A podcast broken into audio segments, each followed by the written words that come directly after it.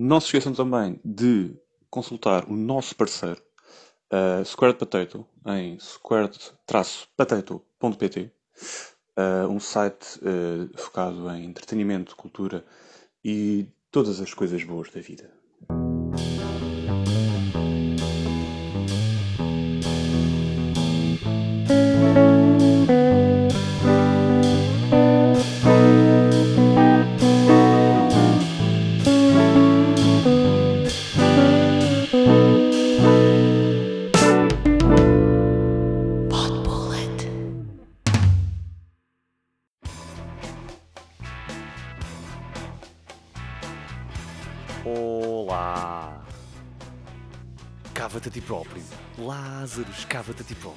Próprio. Lázaro.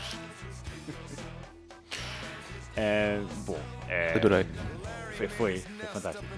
Isto vai, vai ajudar porque eu vou, uh, à partida, ter em baixo a música a tocar. Ah, então vai parecer menos. Vai parecer. ah, sim. Uh, uh, portanto, assustador. Sim. Ahm, ora bem, nós estamos aqui, meus amigos. Bem-vindos a mais um episódio do Podcast. Hoje tenho comigo uh, Gonçalo uh, Harvey Cardoso. Ora, muito.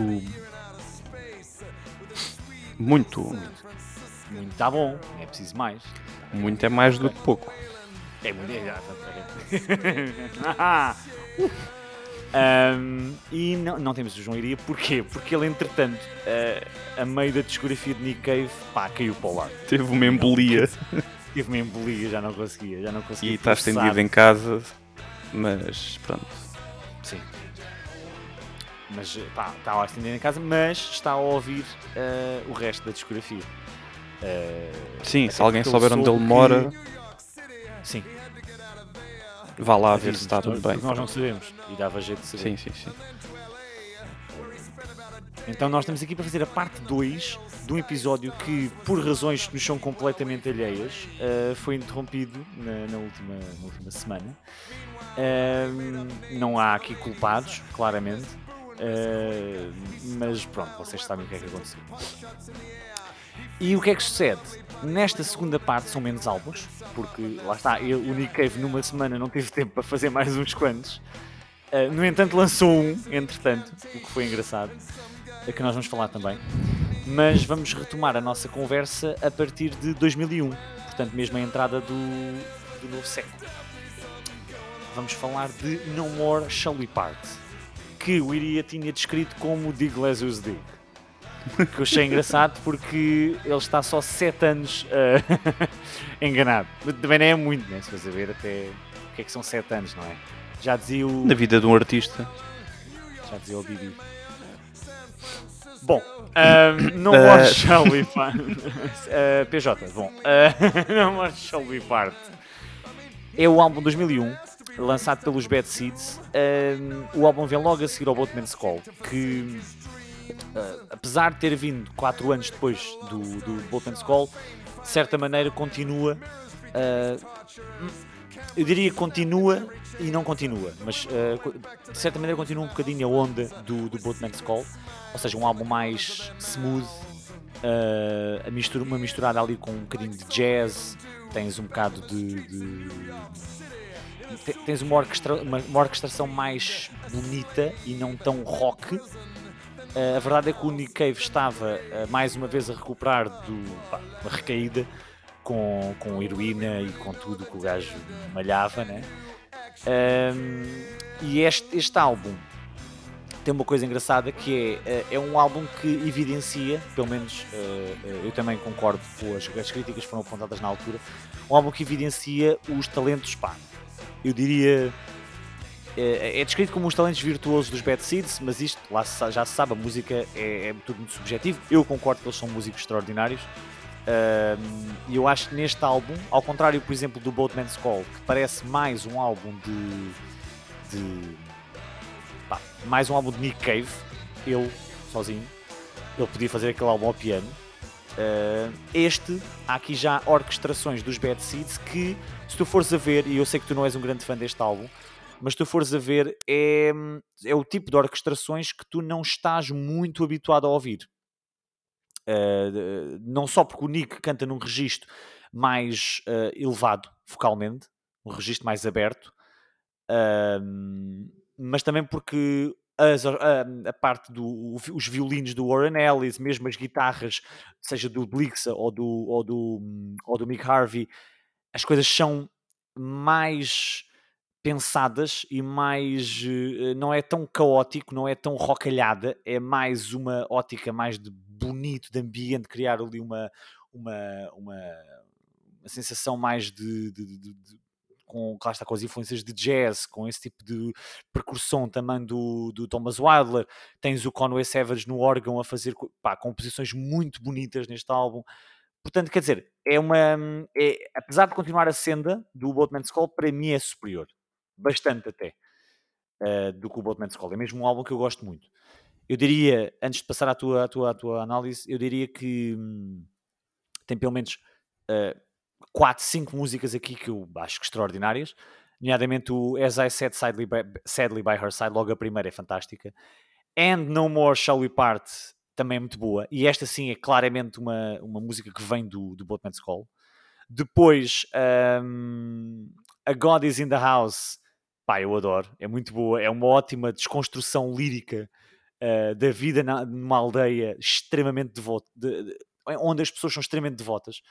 Uh, um, é, é, um tema muito recorrente no Nick Cave, que é uh, a religião, uh, a ligação com o, próprio, com o, próprio, cristianismo, que é uma coisa que ele tem-se debatido muito ao longo da, da, carreira toda dele. Depois o Oh My Lord, que é a minha música preferida de Nick Cave. Eu acho que é uma, uma, é uma viagem do caraças, são quase 8 minutos e é uma orquestração brutal, uma letra fabulosa. É, acho isto mesmo uma masterpiece e o The Sorrowful Wife, que começa muito calmamente, muito calmamente, é uma coisa muito, muito suave, muito piano, e termina de uma forma brutal, rocalhada, eh, como se calhar não há no resto do álbum sem ser no Oh My Lord. Epá, e havia outras também interessantes, mas estas são as que eu gostava de trazer mais à baila. Acho este álbum mesmo muito, muito consistente. Oh. Um, eu tenho a dizer que isto é já um, é tipo um warning eu deste álbum para a frente, uh, com algumas exceções de algumas músicas de alguns álbuns, de uma forma geral. Uh, é tudo entra... muito mesão, né? É, entramos numa fase para mim que eu não gosto tanto. Pronto, não. Acho que o período áureo que eu adoro do Nick Cave já passou. São os tais três álbuns do Henry's Dream, do Let, do do Let Lavine e do Murder Ballads, precisamente. Hum, hum. E, e, a partir de agora entra numa fase que tem algumas músicas que eu gosto bastante, mas de uma forma geral os álbuns já não são tipo álbuns que eu ouço do princípio ao fim com uma grande paixão, digamos assim.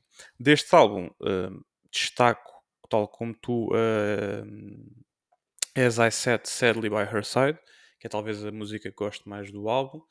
Uh, mas também a Oh My Lord porque lá está, é, é uma típica faixa Nick, digamos assim, faixa de, de, de, contar história, de viagem, de, de crescimento de, da própria música, é em si um, um crescimento desde o início ao fim, com a introdução de mais instrumentos, parece quase que é uma caminhada, digamos assim.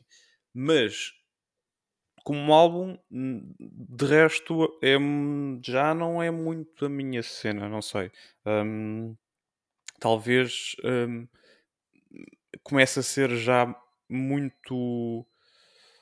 O foco começa a ser mais um, o contar das histórias do que às vezes apenas a música em si. Ou seja, dá-me a ideia que a partir de agora eu, isto é o que eu sinto e posso estar, posso estar errado. A partir de agora, o que eu sinto é que a banda volta novamente, estando, tendo presença e estando muito forte em certos momentos, a banda começa a ser novamente uma banda de suporte para o trabalho da viagem lírica do Nick, neste sentido.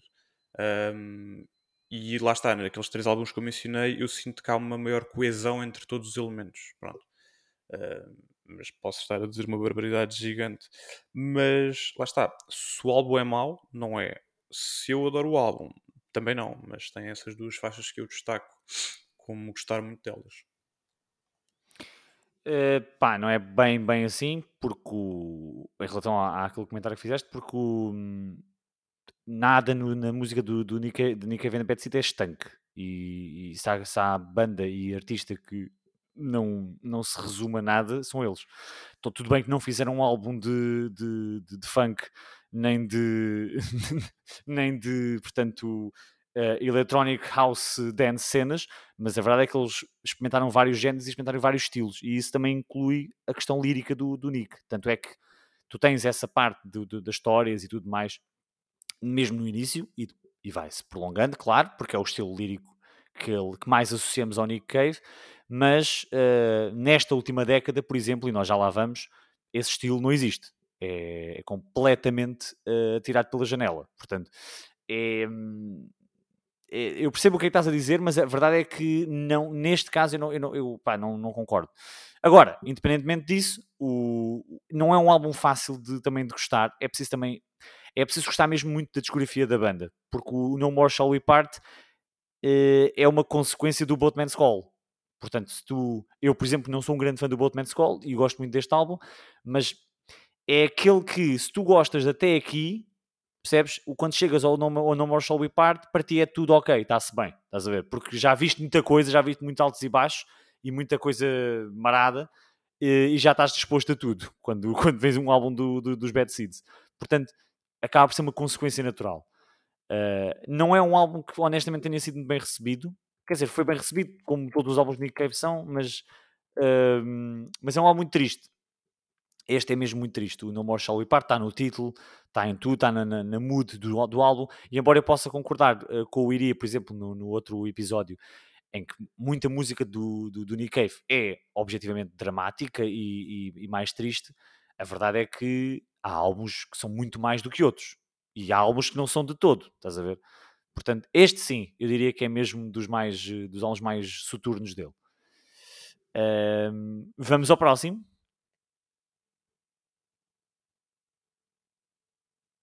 Vamos ao próximo. Um, então, se faz favor. Sendo que o próximo é uh, nada mais, nada menos do que o Nocturama, se não estou em erro. Correto. Pronto. Uh, o Nocturama é o pior álbum de Nick Cave. Pronto. O, o Nocturama é basicamente uh, o segundo álbum que eu gostei menos do Nick Cave. Achei o álbum muito pouco inspirador, muito uh, igual, muito um registro. Digamos que é, eu senti quase que era um Boatman's Call parte 2, mas não tão bom. Aliás, não tão bom, mesmo até bem fraco. E não tenho uma faixa particularmente que me fique na retina e não achei de, eh, achei tudo muito faixas de lado B, faixas em que até a voz dele não sentia grande, não vou dizer vida, porque pode não ser uma coisa que se aplique em alguns álbuns dele, mas uh, parecia que a voz dele até arrastava e nem ele próprio em muitas faixas parece que acredita no que está a cantar e achei um álbum um bocado desinspirado, pronto, basicamente é isso. Portanto, não tenho assim sequer nenhum grande destaque e lá está, é, é o, talvez o segundo álbum que eu gosto menos dele desta fase, de, do, do, episódio 2, digamos assim. Não, não estou a falar de, da carreira toda, mas sem dúvida que não é um álbum que, que me agrada muito. O Noturama, sim. O Noturama é o. Para mim, é o único álbum desde o. Eu diria talvez desde o Good Sun para a frente. É o único álbum que eu não gosto de Nick Cave é mesmo muito fraco. Mas este álbum também tem alguma justificação para ser assim. É um álbum francamente desinspirado, sim. Uh, é o único que notas mesmo que não há assim grande evolução face aos restantes e, sobretudo, o que vem a seguir. Um, e também é o último álbum que tem um dos membros fundadores da banda, um gajo que eu gosto muito, eu tenho uma grande admiração, que é o Blixa. O Blixa uh, sai depois deste álbum Pá, porque segundo a justificação ele disse que hum, não conseguia dividir o, o, o, tempo neste momento entre uh, os Bad Seeds e os, aquela banda, cujo nome, pronto, eu posso estar a dizer mal, uh, Einstürzen de Neubauten. a tal banda uh, de rock industrial alemã. Uh, pá, que ele não conseguia estar a dividir o tempo entre os dois uh, e optou pela banda que ele fundou, não é? a banda que ele criou também, né? mas é a banda mesmo de, de, de raízes dele. Um, e, te, e, pronto, saiu do, do, dos Bad Seeds após este álbum. Portanto, é um álbum que, mesmo em termos de produção, parece-me que eles lançaram só por lançar. Estás a ver? Não há assim grande. Não se vê assim grande energia em relação ao, ao, ao nosso programa. No entanto, há aqui uma música que vale a pena, que é o Bring It On, uh, que é uma música que resulta muito bem. Tem um videoclipe, inclusivamente, que é uma coisa que os, Bad Seeds não costumam ter muito. Eles nunca ligaram muito a essa cena. Um, mas tem um videoclipe engraçado é um videoclipe basicamente a gozar com, com os, uh, os videoclipes de, de, de, de, hip hop e de rap, mesmo já na altura, e é pá, é hilariante. Um, mas tirando essa música, é mesmo tudo o resto, é um bocado pá, nada, é tudo muito filler. É um álbum composto por fillers e vê-se perfeitamente que não há assim grande vontade em fazer isto. Se calhar já haveria alguma crise interna da banda Uh, e por isso foi, é o chamado álbum de transição, quando claramente eles não queriam estar a fazer aquilo. Portanto, foi lançado em 2003, uh, dois anos depois do No More Shall We Part, mas não tem nada a ver com, a, com, com, o álbum anterior e muito menos com o álbum que vem a seguir. Portanto, eu também não, não vou alongar muito sobre, sobre o Noturama. É mesmo, pá, é, é, é o único álbum que eu posso dizer mesmo que a malta pode skipar se quiserem, quando, quando ouvirem a discografia de Nick Cave, é mesmo para saltar este. Um, agora vamos para o pá, duplo álbum uh, de 2004. Lá está, lançado logo um ano a seguir. E é da noite para o dia. O Abattoir Blues, The Liar of Orpheus, que é um álbum duplo. Uh, tem 17 músicas. Então, a primeira parte é o, é o Abattoir Blues e na segunda parte The Liar of Orpheus. São álbuns distintos. O Abattoir Blues é um álbum muito orientado para blues, lá está, está no nome também, rock, uh, mais orquestração, mais ritmo, mais energia, uh, pá, muito saltar em cima do piano, cenas desse género, e com, uma, com grooves muito giras e muito cool. E o Liar of Orpheus é quase como uma, digamos, uma segunda parte do No More Shall We Part. Portanto, a junção dos dois para mim é tipo brutal. É, é, é, dos meus álbuns preferidos de, de dos Bad Seeds. Uh, seguramente para ir num top 5. Eu gosto mesmo muito deste álbum. Uh, deste álbum duplo. Este já não tem o Blixa, mantém o resto da banda. Uh, pá, eu, não vou separar aqui os álbuns, porque até apesar de, lá está, apesar do segundo ter uh, quase uma, é quase um álbum conceptual, porque começa com a, a história do, do Orpheus e vai, as músicas parece que vão todas dentro da mesma, da mesma mitologia, da mesma lógica. O primeiro, o Abattoir Blues, é mesmo um álbum puro de blues rock.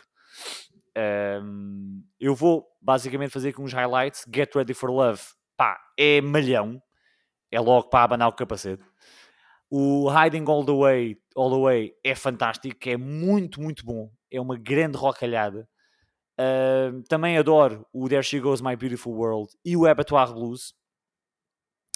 E depois, pá, a segunda metade do álbum, eu gosto de praticamente tudo, mas é obviamente que tenho que, que trazer à, à, à, ao palco uma das melhores canções de sempre dele, que é o Old Children, que é a música que fecha o álbum e que é, portanto, integrante uh, de, do uh, último filme do Harry Potter. Não sei se, pronto, aquela cena em que o Harry e Hermione estão a dançar e tal. É, tem esta música. Achei que era interessante trazer à, à, discussão. Não sei se concordas que as pessoas estavam a pedir esta, este pedaço de trivia. Eu acho que se achavam que, que Nick Cave era só para hipsters, tem aqui a prova de que é para o povão. É para o povão. É para o povão. É para o povão. Isto é, não, se fores a ver este, este álbum, a carreira toda dele, mas este álbum duplo em particular, isto é música comercial.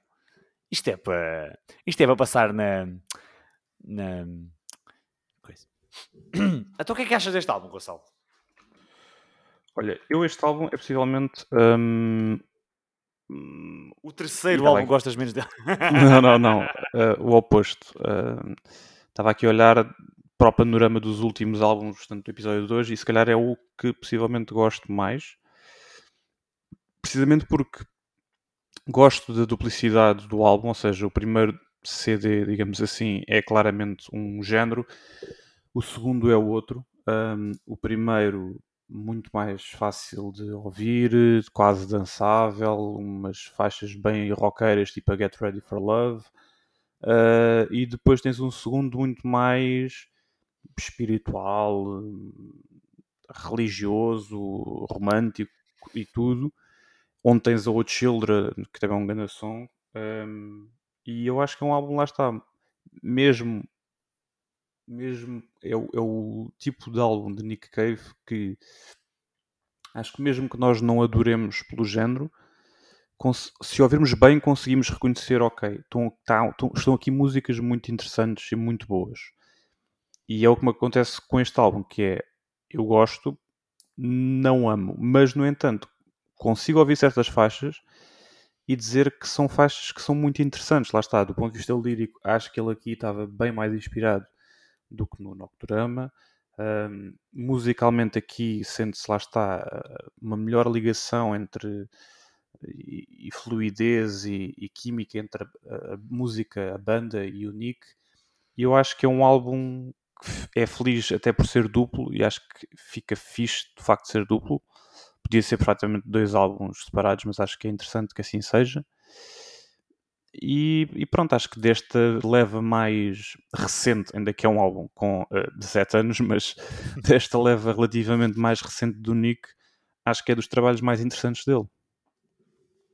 Eu, pá, eu acho brutal mesmo. Muito, muito bom. Muito bom. E é um álbum que para mim tem um, muita replayability, porque tens aqui vários sabores, estás a ver? Tens a, se tu procurares uma série, se tu quiseres mesmo um regresso assim a um, a um, a um, a um ritmo mais uh, dos anos 80 dele, tens o, o, Abattoir, o Abattoir Blues, mas tu quiseres uma cena mais, pá, estás ali a, a curtir o som, mas não, não numa ótica de, de abanar o capacete, o, o Light of Orpheus tem, tem composições muito, muito bonitas. Uh, portanto, quer dizer, é um álbum para todos os gostos. E eu acho que é um álbum que tem tudo o que ele faz de bem. Uh, não só em termos de orquestração da, dos, dos Bad Seeds, mas em termos líricos. Quer dizer, a letra do, a letra do Light of Orpheus, a letra do Old Children, a letra do Hiding All the Way, pá, são grandes, grandes letras. Ele é, pá, nesse sentido, então, completamente genial. E por isso este, este álbum também tem, aproveita muito da, da, da inspiração que tu falaste e, e bem, porque uh, via-se claramente que a banda, a banda estava numa, numa ótica mais, mais interessada, em, em, que não estava, por exemplo, no, no Noturama. Portanto, tens aqui completamente uma viragem. Uh, portanto, já. Ora, agora és tu. Vamos a ele.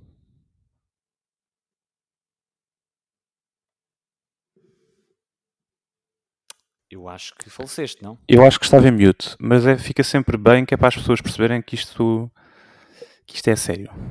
Sim, sim, sim. Não, Peço podes continuar em mute. Em mute, fica giro. E as pessoas imaginam. O que é que estás a dizer, exatamente. Mas ainda bem que não ouviram que eu cantei um bocado. Portanto, um, ah, cava-te a ti próprio, Lázaro, cava-te a ti próprio. 2008. Olha. olha. Uh, epá, eu, eu, devo já dizer que é assim. Eu abomino esta capa.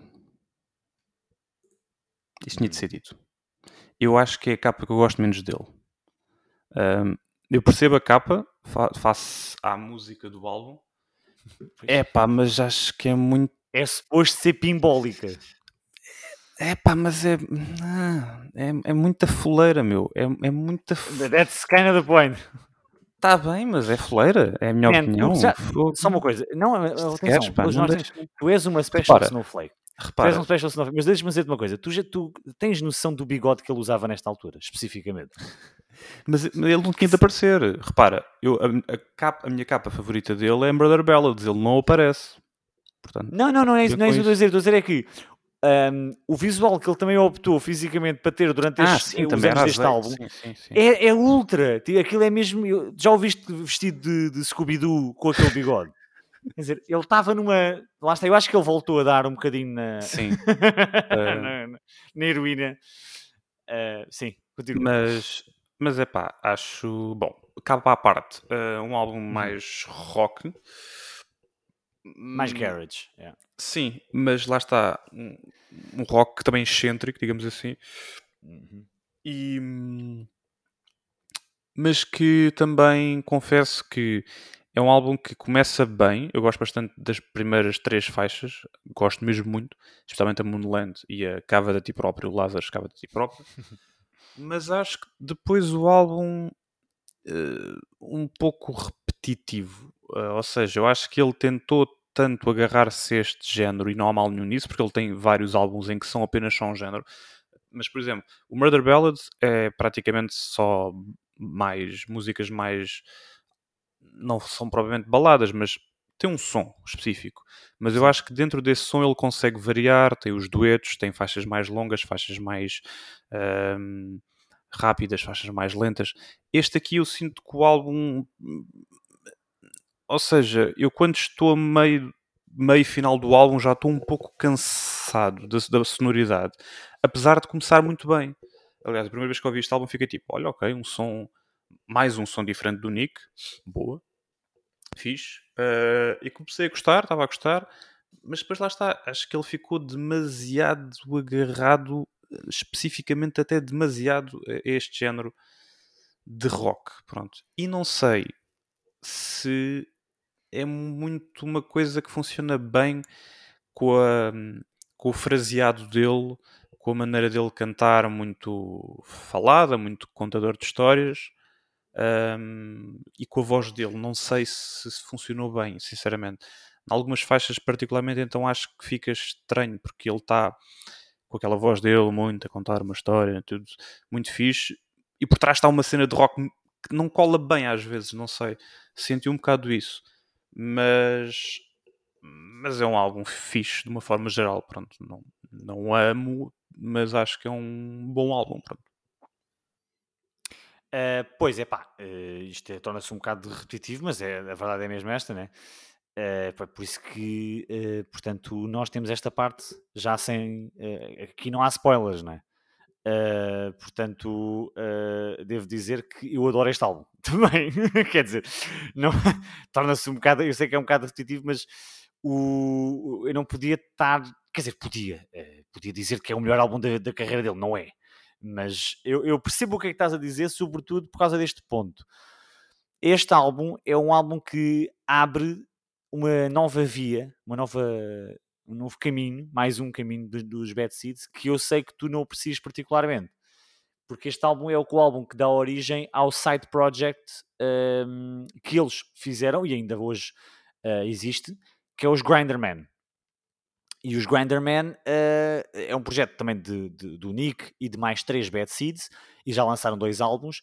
E este álbum, o Dig Lazarus Dig, embora seja de Nick Cave and Bad Seeds, é o que abre caminho para o estilo de música que eles depois vão desenvolver nos Grinderman. Um, e eu, como gosto desse, adoro Grinderman, uh, acho muita piada também este álbum. Eu acho que é um álbum. Eu, eu compreendo o que estás a dizer, mas eu acho um álbum extremamente descomplexado. É do género, repara, tens um gajo que não tem rigorosamente nada, mas é que rigorosamente nada a, a provar nesta altura da carreira. Uh, o Nick já fez. Imagina, tu não precisas, ele não precisava de fazer mais nada, certo? Não, depois do que ele já produziu até agora, ou seja, até aqui, que é 2008, está feita a carreira, não é preciso mais. E ele mesmo assim, com a idade que tem, sujeito a ser ridicularizado, não é? Pelo estilo mais excêntrico. Ele tinha um bigode absolutamente ridículo, como já falámos. Ahm, sujeito a ser ridicularizado pela, pelo estilo dele, pela capa e pelo estilo musical que este álbum é, que é completamente.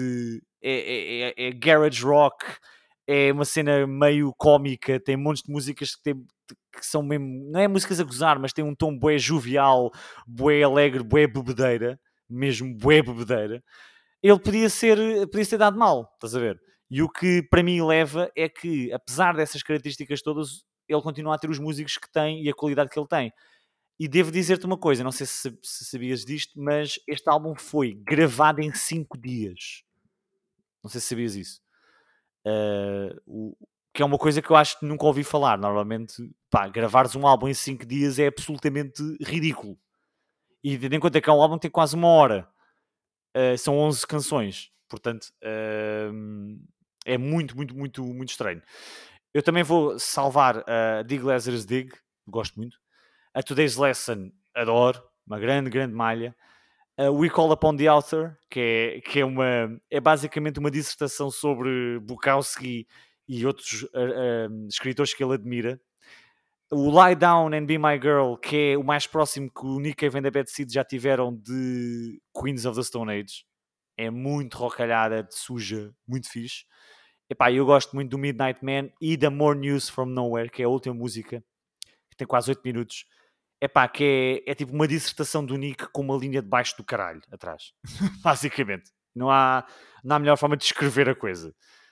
Uh, portanto, eu acho este álbum muito interessante, muito diferente, muito um grande pontapé do, do gajo. Após, lá está, como tu reparaste, um álbum como o, o Abattoir Blues que tem aquela, aquele tom ainda assim mais sério e mais uh, contemplativo.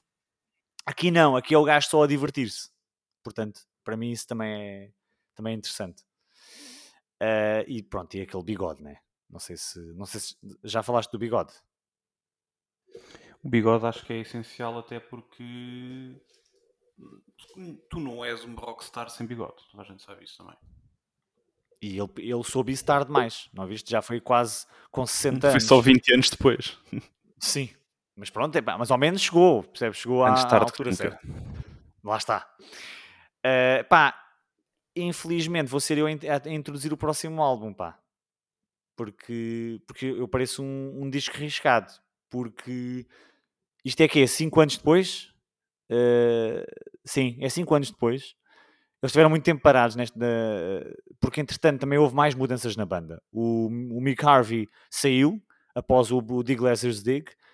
Uh, outro era um dos, dos membros fundadores do, dos Bad Seeds, o braço direito ou o braço esquerdo, já não sei, do, do Nick Cave, sai da banda. Um, e é o último álbum que tem a participação do falecido Conway Savage, o grande, grande uh, pianista de, de, de, dos Bad Seeds, uh, e o álbum chama-se Push the Sky Away. Epá, e é assim.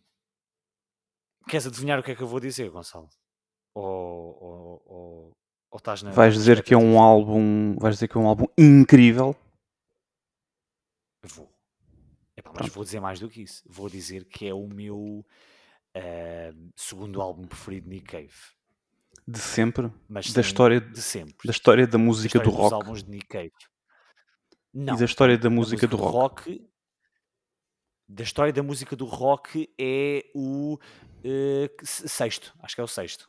É o sexto. Uh, antes está uh, Selling England by the Pound e os álbuns em remix do Selling England by the Pound. Não se sabes, existe. um deles, um deles com, com, com o Scooter, aquele gajo do trance. Precisamente. É ele que canta o Moonlit Night. E é fabuloso. Qualquer coisa de mágico. Bom, esse, esse, esse episódio um dia vai chegar. Um episódio em que nós falamos de scooter. Bom, Push the Skyway é o 15 desta carreira. Fuck. Uh, e é o meu segundo álbum preferido destes gajos. Este é outro, para mim, Perfect Ten, masterpiece do caraças gravado no sul de França. Não que isso conte para alguma coisa, mas acho interessante trazer à, à questão. O Push the Sky Away tem na capa, é, é adoro a capa. Não sei se estás recordado da capa. É ele a abrir a janela e a mulher dele está a passar na, dentro uhum. de casa. Não estás a ver a, a capa tornou-se mais ou tô, menos tô, icónica. Tô, é... é... uma capa fabulosa. É, é talvez dele, a seguir ao, ao Murder Ballads a capa que gosto mais. É, está muito, muito, muito giro. Um, e pronto, e agora é assim: como um bom fã de Bad Seeds, eu tenho que dizer que, como já vinha a dizer no outro episódio, ele tem várias fases e esta marca o início uh, de uma fase em que eu acho que dificilmente nós podemos chamar. Este ainda tem, mas daqui para a frente eu acho que dificilmente nós podemos dizer que são rock. Aquele rock como o Nico fazia. Eu acho que ele aqui opta, e daqui para a frente vai optar, por um, um tipo de, de, música mais, eu diria mais um ambient rock, uma coisa mais atmosférica, uh, mais de talvez uma orquestração mais simples atrás para suporte da voz dele. Uh, e, do, e, de, e, das imagens que ele, que ele tenta trazer através das suas letras. Uh, e já não é tanto uma orquestração de rock, ou de blues, ou de jazz, ou de western cenas, é, ou de rock sujo. É mesmo uma coisa muito, muito contemplativa. E lá está, parece mais minimalista, e também é. Apesar de ter os Bad Seeds aqui bastante envolvidos. E é também por causa disso que eu adoro este álbum, porque é uma quebra total. Este então marca mesmo uma, uma cisão com o passado dele. Uh, e não há, há uma música neste álbum que eu não acho extraordinária, que é a, a, a Sereias, a Mermaids. Eu acho uma música ok, não, não, não aleija, não está mal, mas é pá, uh, acho que no resto, e são nove canções, uh, é tudo excelente. We Know Who You Are, é pá, agarrou logo. Quando eu ouvi esta música a primeira vez, agarrou-me logo a riff inicial, tudo é lindo. Wide Lovely Eyes, uma música muito bonita. A Water's Edge é um, faz lembrar Murder Ballads, faz lembrar aquele tom western dele. Depois tem uma música que eu não sei se conheces, que é Jubilee Street. Não sei se já ouviste falar. Uh, já vamos falar não, sobre essa em particular. Não conheço. Não, a gente já fala. Não. Depois tem uma, a Mermaids, lá está, que é a música que eu acho que está claramente aqui como filler. We Real Cool é muito, muito gira. Finishing Jubilee Street também é, é muito gira, é a continuação da Jubilee Street e, e é uma boa, é, é, diferente, mas, é, mas ainda mantém o mesmo, algumas de, dos elementos da original. Depois é Higgs Boson Blues, que é, epá, é, é o gajo no topo em termos líricos e a música, a guitarra está fantástica, é uma música super, é para ouvires ao sol, estás a ver? Estás a ouvir a música ao sol com óculos de sol e estás tipo a chilar. É perfeito. Até porque ele diz Miley Cyrus floats in a swimming pool into Luca Lake. É pá, que é uma frase que eu acho que devíamos todos tatuar. Uh, não é qualquer um que. Não é qualquer tem, um que fala da Miley. Repara, desculpa lá, mas agora a sério. O Nick Cave a, a, a, falar de Miley Cyrus numa letra dele, tu não podes não achar que o gajo é brutal. Desculpa lá. Não é qualquer gajo. Imagina, pá, imagina, né? O Tom York a falar de sei lá, o Tom York no, do, dos Radiohead, no meio do In Rainbows, decide começar a, a falar sobre uh, Pink. Seria um bocado estranho. Até porque o, o, o, Tom York quer tudo no lugar certo. Ele quer tudo no lugar certo, sim. E ele acha que isto é tudo uma grande idioteca. E por fim, Bom. Uh, Push the Sky Away. a música pronto, que termina o álbum e que é uh, que dá um nome ao álbum também, que é, pá, que é uma, uma perfect closure. É, é, porque tem, tem os elementos todos que compõem este álbum. Portanto, é tudo aqui para mim é, é, é fantástico, porque lá está, eu já sei ao que é que vou e, e, e não estou à espera que o gajo de repente faça um, uma, uma grande rocalhada aqui. Eu estou à espera que o gajo faça este tom, e este tom é uma coisa que eu gosto muito quando ele, quando ele, quando ele faz. Portanto, já, agora podes falar à vontade de Jubilee Street que eu vou andando. Bom, então um, este, este, álbum para mim tem uma música que é Jubilee Street. Um, e depois acho que tem lá para lá outras músicas, pronto. E o que é que sucede? Jubilee Street, ou Rua do Jubileu, para os mais desatentos, uhum. é a minha música favorita de Nick Cave de sempre. Pronto. Um, apesar de depois o resto do álbum eu gosto, uh, gosto da We Know Who You Are, gosto da Push the Sky Away, gosto da Mermaids, pronto. Mas esta faixa para mim está num nível gigante. Mas o mais engraçado é que, além desta ser a minha faixa favorita e eu adorar a versão de estúdio, a minha faixa favorita de Nick Cave de sempre é a versão ao vivo desta faixa um, em Copenhaga. Sim. Que está uh, num álbum. Exatamente. E, o, e, e, dá para ver a música também do, do concerto Uh, dá para ver a filmagem do concerto desta música também em concreto e do resto do concerto também no, no YouTube. É. E isto foi editado em 2018. Não sei se o concerto é de 18, se é de 17, 16, mas um, o, o, álbum, ele, tanto que o concerto foi tão bom que, que eles gravaram em álbum. Pá, e, e esta versão ao vivo é tipo tudo aquilo que eu achava que faltava na música, digamos assim, ou seja, pequenas coisas que eu achava que a música podia ainda crescer mais, eles fizeram. E portanto é, é uma cena mesmo são 7 minutos para aí. Uh, o original tem 6 minutos e tal, uh, a versão ao vivo tem ainda mais.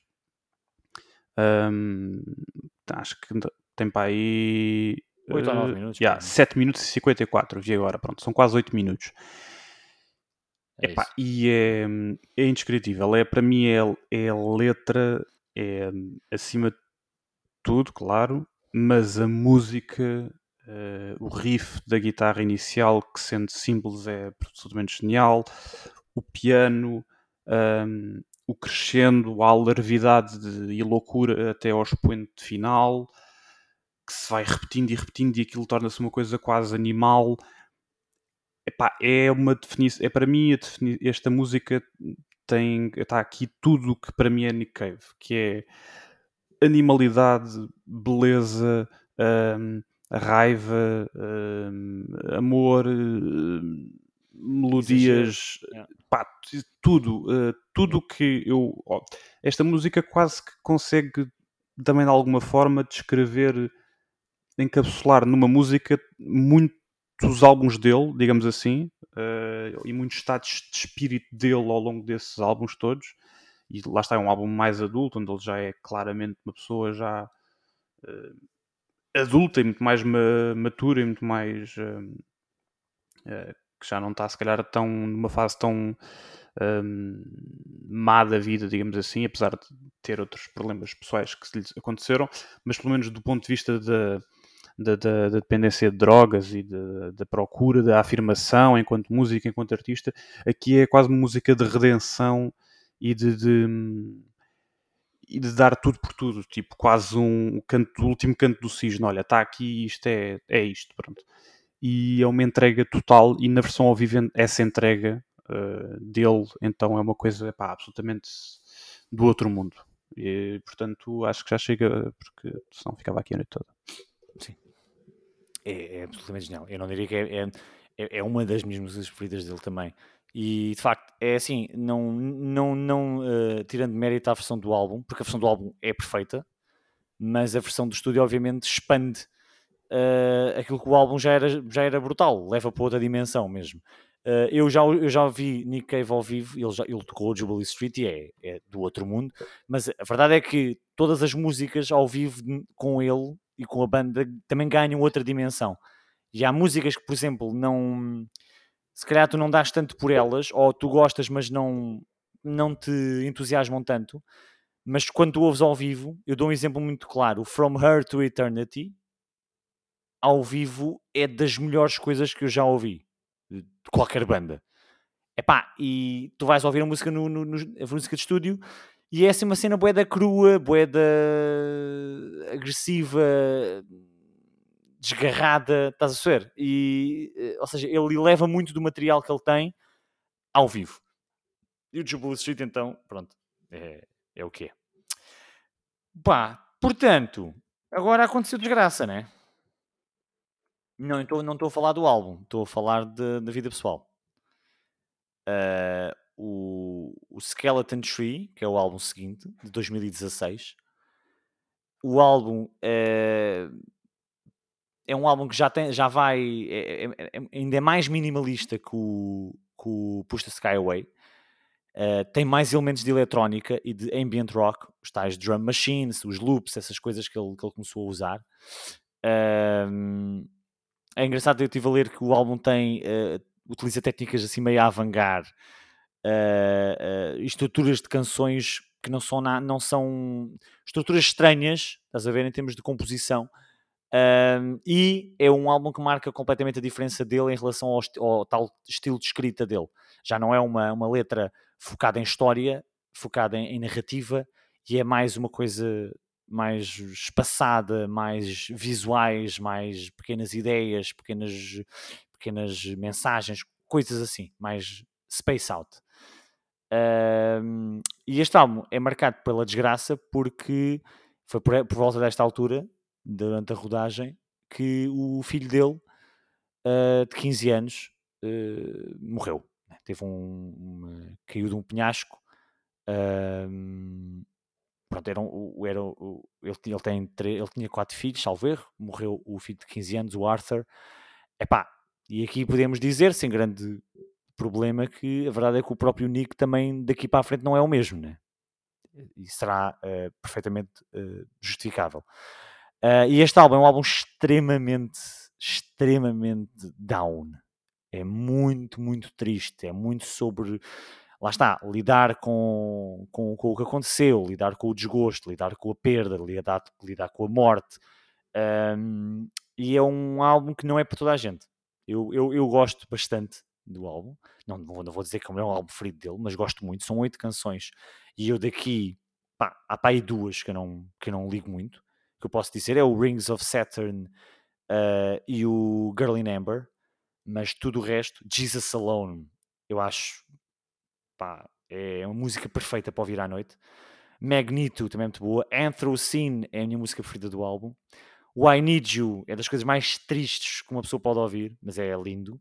O Distant Sky, que tem uh, uh, vocals de uma cantora uh, pá, que eu agora sinceramente não me lembro do nome, mas é, ela, ela canta maravilhosamente bem.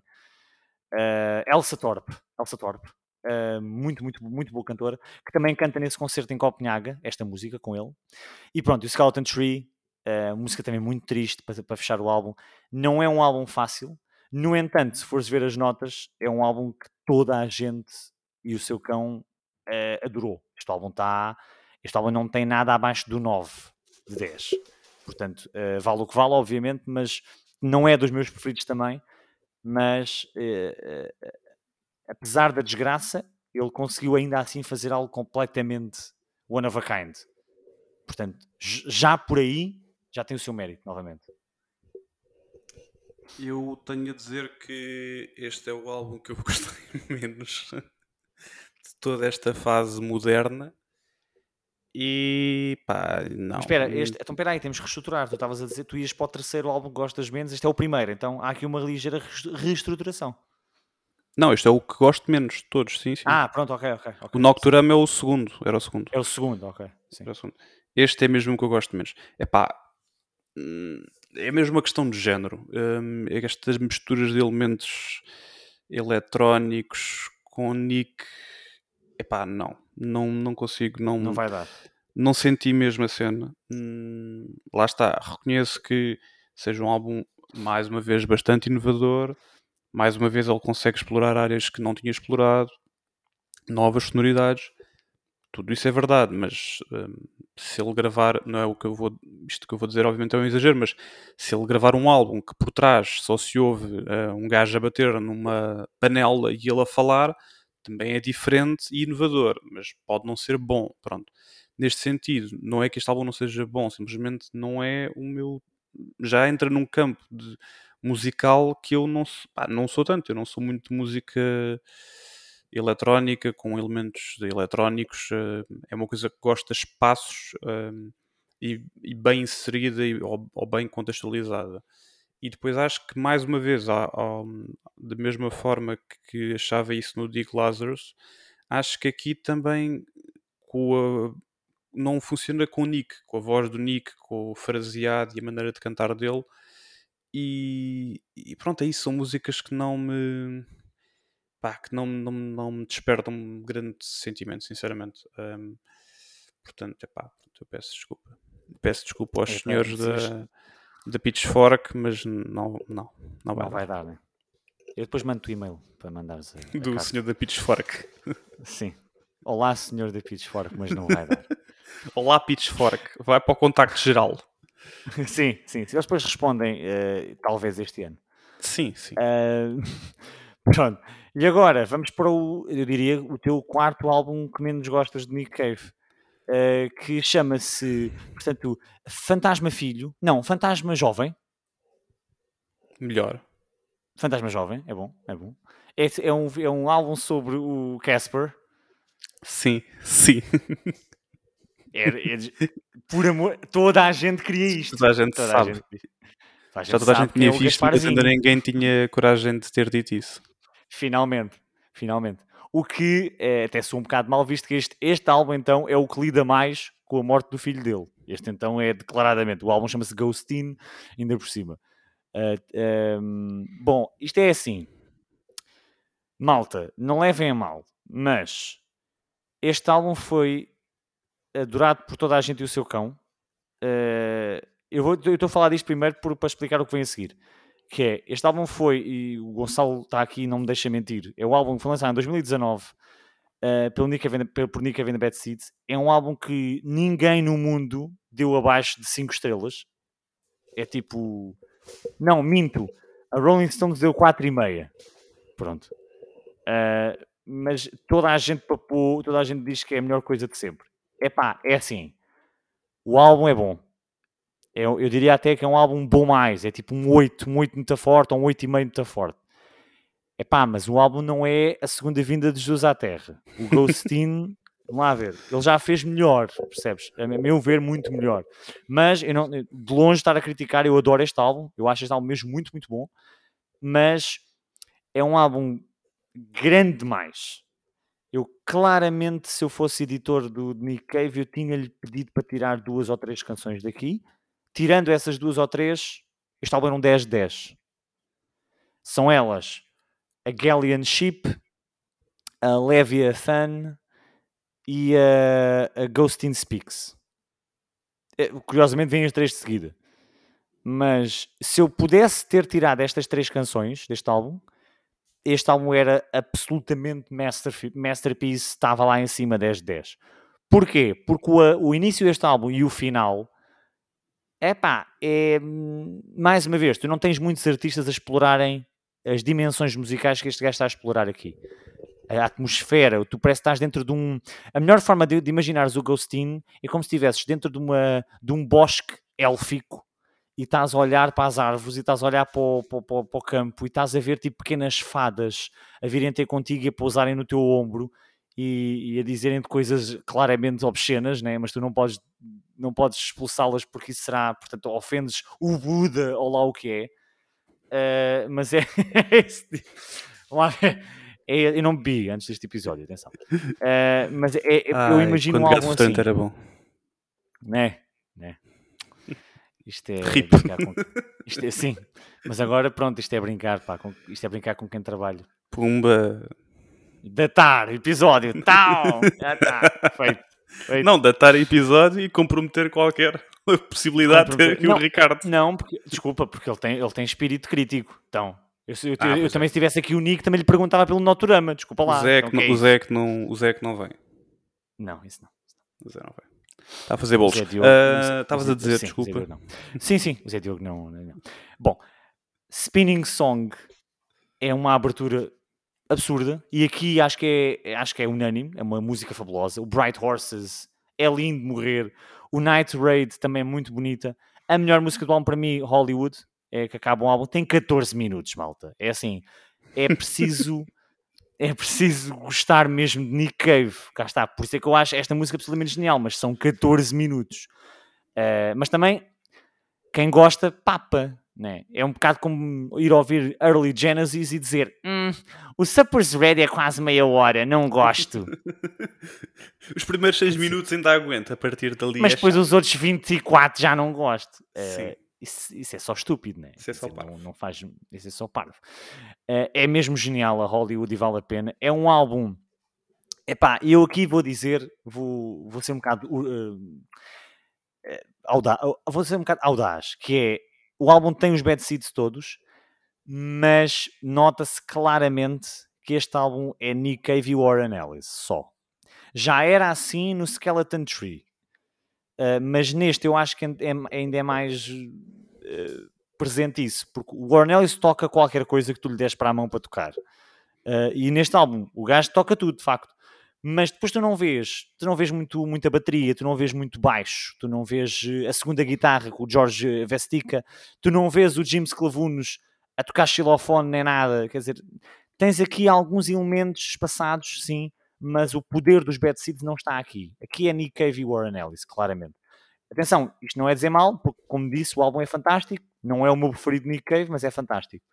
Mas claramente, se calhar, uh, uh, era preciso, não sei, talvez um bocadinho mais de. Eu diria que as únicas críticas que eu aponto é um bocadinho mais de Bad Seeds e, e tirarem aquelas três músicas e era tipo perfeito.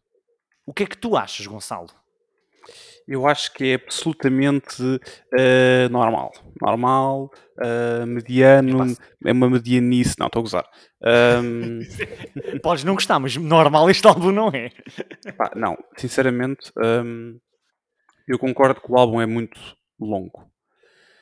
Um, e não é o problema da Hollywood ter 15 minutos ou de haver. É, é, faixas a mais, pronto. Acho que facilmente, se calhar, tirava tipo ali duas ou três faixas uh, muito facilmente e o álbum fluía melhor. Porque em termos sonoros, este álbum é, é isso, vê-se cá ali muito mais um tipo de mensagem muito mais triste e ao mesmo tempo angelical por causa da questão horrível do filho. Um, epá, e tens ali músicas que são mesmo tristes e ao mesmo tempo bonitas, até pelo, pela orquestração e pelos instrumentos que usa. Uh, aquele órgão muito de órgão de, de igreja e órgão muito uh, celestial uh, que é utilizado em muitas das faixas mas lá está, como tem essa sonoridade pesada, pesada no sentido de hum, ser triste em alguns momentos, isso, seja, não é pesada de música pesada, não é Slayer. Um, torna-se que o álbum seja longo. Uh, há ali momentos em que sentimos que está. Tá, eu sinto às vezes que está um bocado a custar a passar algumas faixas. Que vê-se que ele está num, num, calvário de sofrimento, a levar. Uh, o peso da dor às costas, mas às vezes é pá, ok, mas também a gente já está, já estou morto por dentro, estás a ver? Eu também já estou a sofrer. Um, isso é bom QB, pronto, porque depois torna-se demasiado já um pouco repetitivo, digamos assim. Mas, mas eu gosto do álbum, mas é como tu, eu acho que o álbum é bom e desta fase recente, leia-se recente, últimos 20 anos, um, talvez o terceiro que gosto mais até.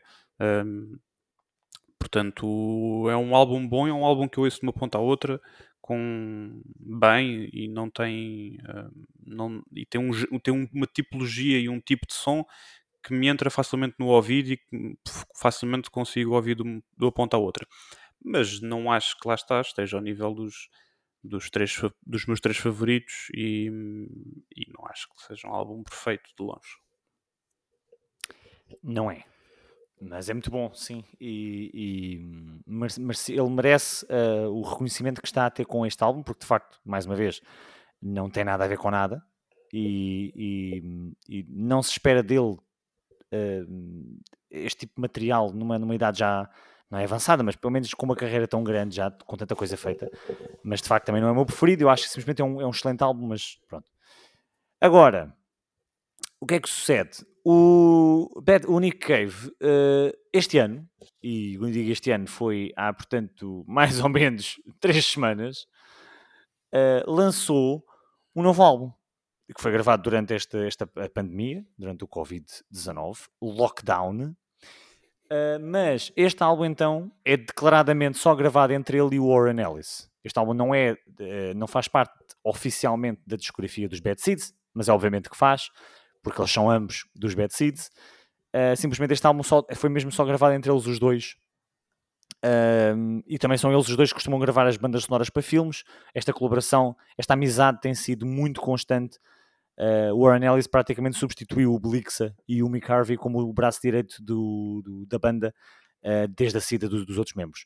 E esta colaboração não é estranha, faz todo o sentido nesta altura. Ora, o álbum chama-se Carnage, de 2021 e são oito canções. O que é que sucede, uh, querido amigo Gonçalo? Este álbum, que eu, para mim é, é, é Nick Cave and the Bad Seeds, pá, não, não vou, só porque é Nick Cave and Warren Ellis, não, o gajo não vai estar a separar. Isto é claramente um álbum que devia estar na discografia deles. Este álbum é, para mim, superior ao Ghostin. E é, para mim, é o meu álbum preferido dele desde o Push the Sky Away.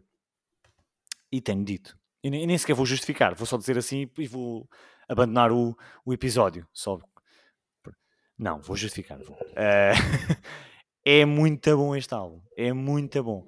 Mas, e eu sei que tu não gostaste muito, é um álbum que permeia muito uh, ouvir, ouvir e ouvir.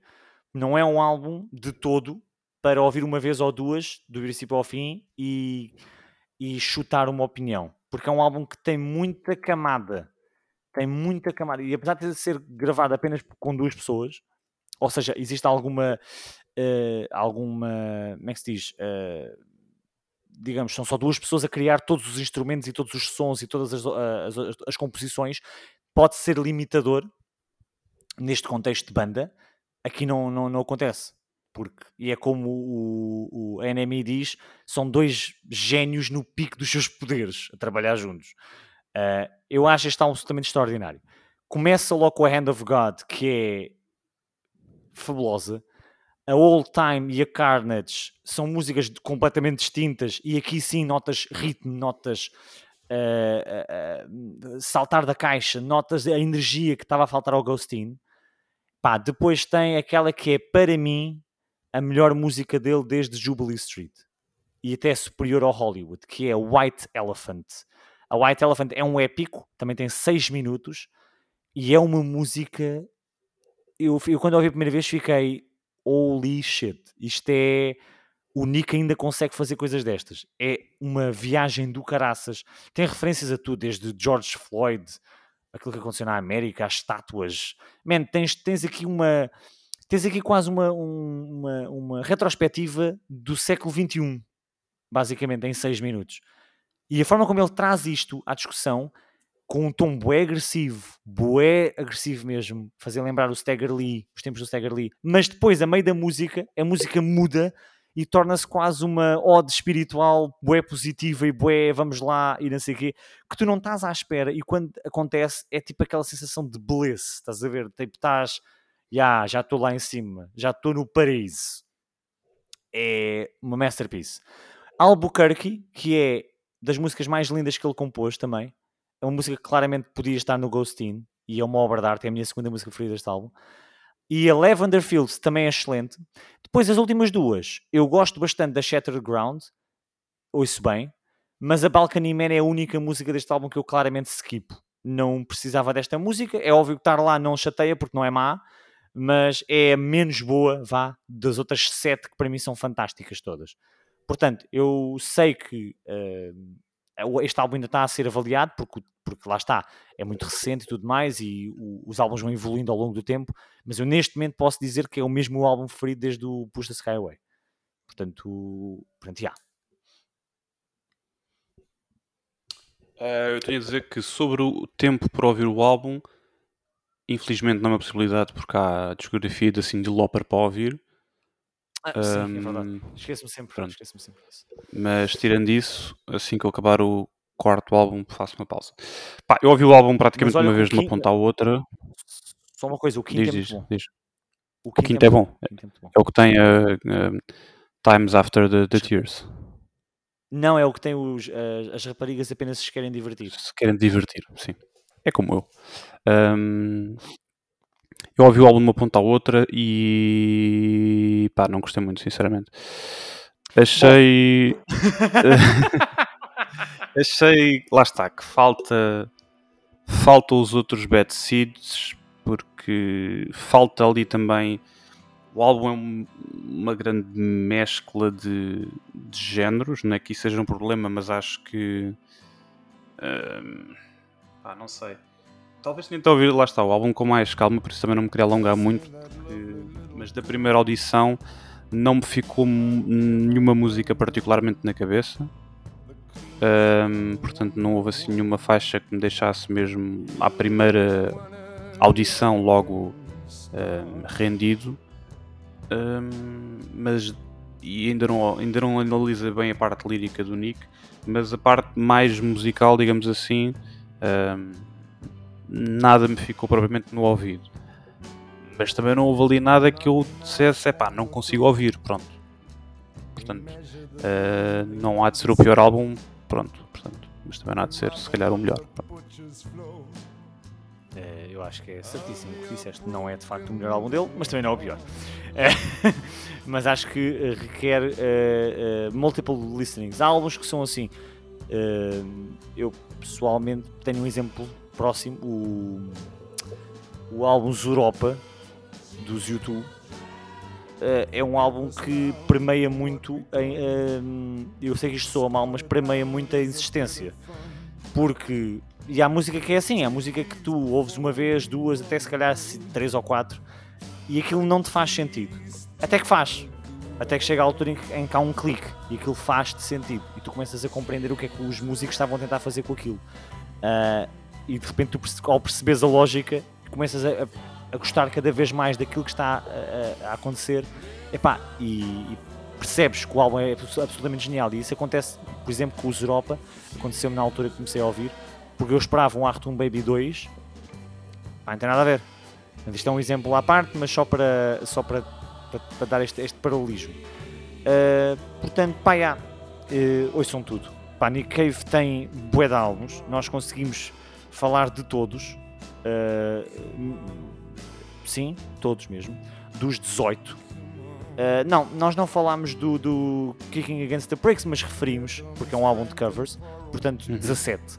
17 álbuns uh, e conseguimos basicamente dizer que, que, o que é que gostamos, o que é que não gostamos. Uh, cobrimos a banda toda. E agora lançar uma pergunta final antes de terminar o episódio que é tendo em conta esta retrospectiva, tendo em conta que tu foste muito uh, uh, direto ao dizer que a tua fase preferida de Nick Cave and the Bad Seeds são claramente aquela fase entre o Henry's Dream e o Murder Ballads, dirias que tu és um fã de Nick Cave and the Bad Seeds ou és um fã de, de algumas coisas de Nick Cave and the Bad Seeds? Eu escolho a opção B. Vou, vou, vou blo- bloquear a opção B, sim. Não queres usar a ajuda do público? Não, não, não, não já gastei. não, acho que não posso considerar eh, um total, uma vez que só alguns álbuns é que eu adoro verdadeiramente e, portanto, numa carreira de 17, 18 álbuns, não. Se o Nick Cave, imagina, eu, eu adorava vê-lo ao vivo, porque nunca vi, portanto, queria ver uma primeira vez para ver. Mas imaginemos que ele vinha cá uma segunda vez e que eu sabia que ele só ia tocar músicas tipo de 2001 para cá. Pá, possivelmente, possivelmente não ia ver porque ele provavelmente ia tocar uma música em 20 que eu iria gostar muito. Portanto, hum, é um Olha bocado nesse sei, pá. sentido. Olha que não sei, porque o que eu ouvi ao vivo dele.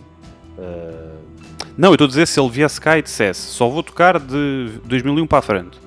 Pronto. Ah, certo. Se ele dissesse certo. isso, sim, ele, volta, ele continua a tocar um Red Right Hand e temas assim desses ainda. Mas se ele dissesse só toco músicas de 2001 para a frente, epá, eu ouvia a Jubilee Street e mais uma ou duas e o resto estava um bocado a babar-me. Pronto. Matar-te. Está. Ou a babar-me só.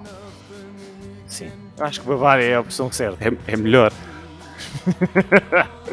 Não, mas eu compreendo o que é que estás a dizer. A questão é que. eh, vamos- Dou-te aqui um exemplo. Por ele, dos últimos concertos que ele tem dado enquanto banda, ou seja, mesmo a banda toda, eh, deixa-me dizer que ele, ele tem tocado coisas como ehm, Weeping Song, Red Right Hand, Ship Song From Her to Eternity, Stranger Than Kindness, Into My Arms, Tupelo, Mercy Street, Jubilee Street, Jack the Ripper, uh, Push the Sky Away, Up Jump the Devil. Ou seja, tens.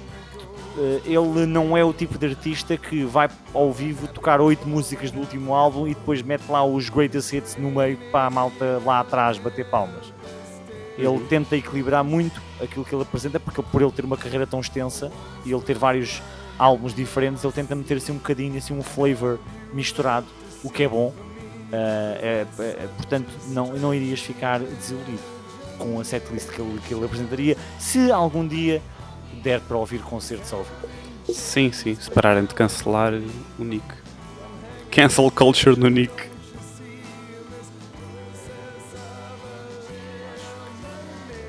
Portanto, eh, sim. Vamos terminar então. Acho que já está. Estão reunidas as condições para. Eu acho que sim. Eh, E eu diria Pronto. que foi um prazer falar de música e pronto, no fundo é isso. Deus vos guarde a vocês lá em casa e ouçam muitos, muitas mais sementes. E Cindy Lauper.